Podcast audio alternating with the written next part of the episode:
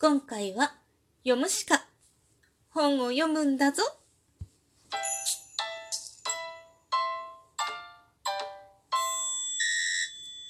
今日もなるようになるさ。こんにちは。アラフォー母ちゃんこと冬木玲です。この番組は私冬木玲が日々思うこと本の朗読や感想など気ままに配信している雑多な番組です。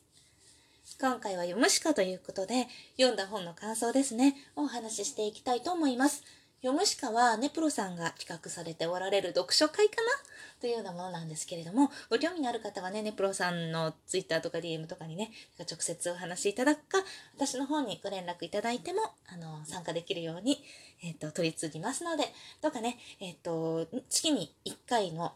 まあ、すごく緩い読書会ですので、ま、読んでも読まなくても全然大丈夫っていうね、私も本当は今今回お話しするのは、これは4月の頭にあった読書会の時の本です。ちなみに読み終わったのは1週間ほど前です。なのでね、えっ、と、すごく緩く、そしていろんな本のシェアをやっていたりとか、まあ、そこでね、ちょっとみんなでいろんな歌を、歌っていうか短歌とかね、俳句とかそういう感じのね、五七五とか五七五七七だからなる、歌を考えてみたりだとか、それも強制参加ではありませんのでね、すごくゆるく参加できる楽しい回となっております。よかったらご参加してくださいね。盛り上げていきましょうということで、今日はその読むしかでね、毎月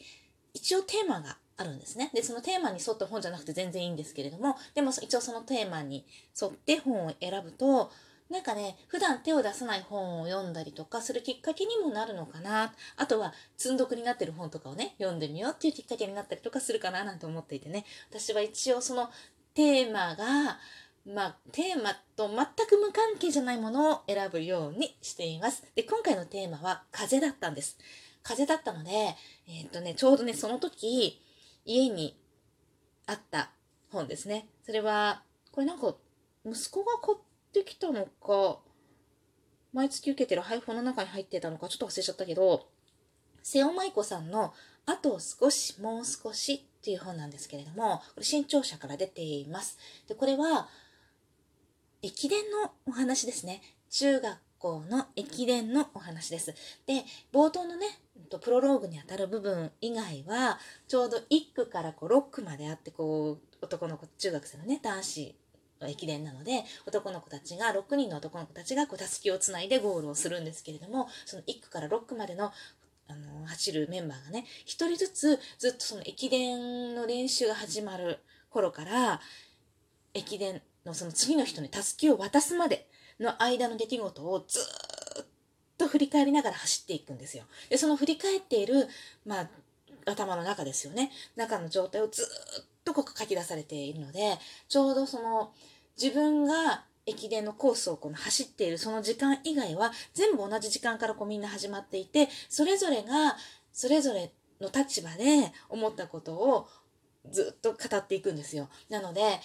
うーん、なんだろうね、6人がみんな同じ会話をしていても、同じ場所にいて同じ会話をしているのに、そこに、そこで考えてるとか感じている心っていうのが全く違っていて、で6人がそれぞれがもともとこれ仲の良かった6人ではないんですよね。駅伝で走っている陸上部のメンバーっていうのは3人しかいなくって、そのうちの1人はま2年生の男の子っていうことで、ね、先輩たちの中に混じっていないからね、走るんですよ、メンバーがいないからね。で、その男の子だったり、あとは、その部長3年生になってから部長になった男の子が、集めてきた別の部活の男の子たちなんです。で、それも早いからと思って声をかけた子とか、あとは、この子がいればいいだろうっていうムードメーカー的な子を選んだりとかいろいろして、一生懸命こう時間をかけて、数ヶ月にわたって勧誘をするんですよ。で、そこの勧誘に行くところからずっと勧誘に来られた方、勧誘に来られたところからずっと次の子に助けを渡すまでをずっと語っていくんですけれども、それぞれにみんなあの、部長の子なんかはとって何でもできる男の子。何でもこうひょうひょうとしていて、で何でもさらっとこう苦なくやってしまうような男の子にみんな見えてるんだけれども、その実態っていうのが最後ロックを走るんだけれども、そのロックを走る間にずっと振り返っているんですね。それまでのことをね。で、そこにいろんな苦悩が現れてるんですよね。で、一区を走る男の子っていうのは、ものすごく臆病な男の子で、なんか災難から逃れたくって一生懸命ななっている。災難から逃れるためにものすごい一生懸命走って逃げているみたいな感じの男の子だったりとかしてでその子の、まあ、心の中っていうのがずっと映し出されているんですけれども周りから見えてる姿は全然そんな、まあ、そのそういう話じゃないんですよね。だから怖くて逃げているっていう感じではなくってただめちゃくちゃ走るのが速いんですよ。なんだけれどもその早くって一人のね肉を走る男の子はどっちかっていうと一生懸命頑張ることが格好悪くって、こうサボ、サボり出すんですね。で、だけれども、その自分が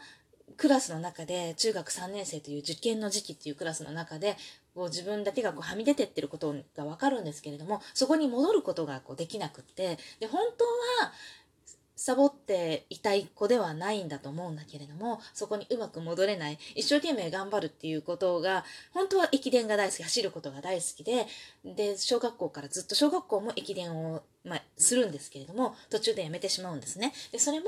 なんか、あ、やめたみたいな、周りから見るとすごい不良で、もうすごくいい加減でほっぽっとみたいな感じに見えるけれども実はそうではなかったっていうような心の中がずっと書かれている。その男の子がちょっと不良っぽいので怖いんですよ。主人,、えー、主人公じゃない一区を走ってる男の子はね。でその子に追いかけられるから必死になって鬼ごっこの時とか必死になって走っても怖いから必死になって走るんですよ。災難から逃げるためにもう命を懸けて走ってるんですよ。でも追っかけてる2区を走ってる男の子から見るとそれはものすごく速くてどうしても追いつけない子の一人だったっていうね。でその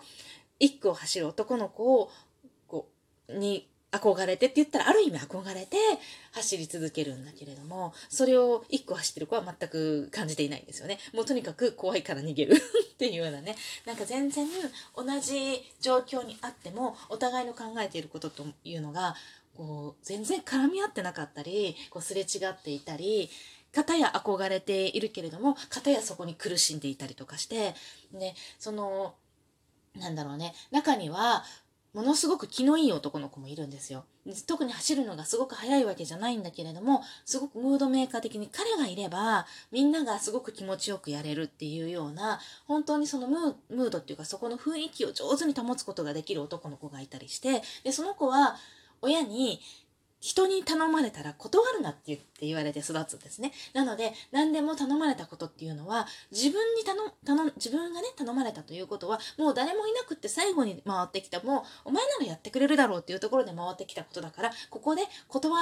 るべきじゃないでしょっていうような考えでね。何でもこう引き受けて快く引き受けてすごく楽しくやっていく子なんそれを嫌々ではなくてね。それを人の何て言うのかな人が困っている時に自分が役に立つんであればっていうのでね。偽善でも何でもないんだけれどもそういう男の子がいてみんなからすごく好かれてる男の子がいるんだけれどもその子もその子ですごくいろいろ悩んでいることがあってで周りからは見えない悩みっていうのがこの6人のね6人それぞれが主人公になって走っている間のこの文章の語りの中にねずっと入ってくるんですよ。なのですごく人間って見えているものがまあ、全てではないというか見えているものなんて全く本当ではないんだなっていうのがすごく感じられる。でそれぞれどんなに幸せに見えていたりどんなにひどいやつに見えていたりどんなにつまらないやつに見えていても実は愛すべき場所がたくさんあってっていうのがものすごくこれ読んでいて感じられてなんだろうねこのマラソンだからこう風を切って走る最後はね本当に最後たすきをこう渡すまでにもうみんな風を切って走るわけですよ。だからすごく風を感じる作品ではあるんだけれどもそれよりもなんだろうねいろんな頑張ってるよっていう駅伝とかってこうスポーツ的な話だとすごくそこに何かの目標に向かって突き進むその熱さっていうかそのエネルギッシュな感じというか目標に向かって熱くなる。胸熱くなるっていうそういうのを感じる話かなってちょっと思ったりもしたんだけどもそうじゃなくって全然また別個の意味でいろんな人の人生の本当にこんな中学生中学3年生とか2年生とかのね男の子の中にも本当になんだろうあの壮大な人生のドラマがあっていろんな思いがあって特にこの中高の時期っていうのは多分心の中でいろんな葛藤があったりする時期だと思うんだけれどもそれがね本当に見事にこう書き尽くされていてね語られていて一人一人のその人生のドラマとか悩みとか思いとかにものすごく胸が熱くなるんですよね。これは私が母親っていう立場になったからこそ感じるのかもしれないけれども、いろんな、これを読むことで、例えばもう私ぐらいの年齢になると、多分そのそれぞれの、あのー思いだよね。一生、それも一生懸命頑張って、いろいろ葛藤しながら生きている、そこに、こう胸が熱くなるっていうのがあると思うし、中高の頃に読めば、いろんな子がいろんな思いでもって生きてるっていうことをすごく感じられるんじゃないかなと思って、もうなんだろう、どっちかっていうと、中高生に一番読んでほしい本だな。一番多感な時に一番感じてほしい人の心を、こう、たくさん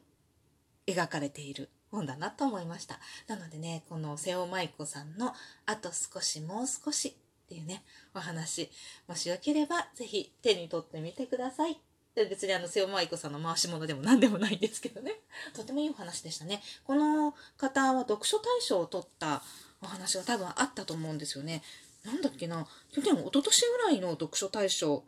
だったと思うんですけど、うーん、タイトルが出てこないな こういう時にね、パッと出てこないのがすっごい悲しいっていつも思うんだけれども、やっぱり出てこないからまあいいや。でも多分みんな有名だから知ってるよね、瀬尾舞子さんね。去年、一昨年ぐらいの読書大賞。あの話も、命のバトン？だったかな？なんかそんな話だったと思う。同じようなね、やっぱり人の心を語ったね、お話だと思います。というわけで今日も最後まで聞いていただきありがとうございました。またね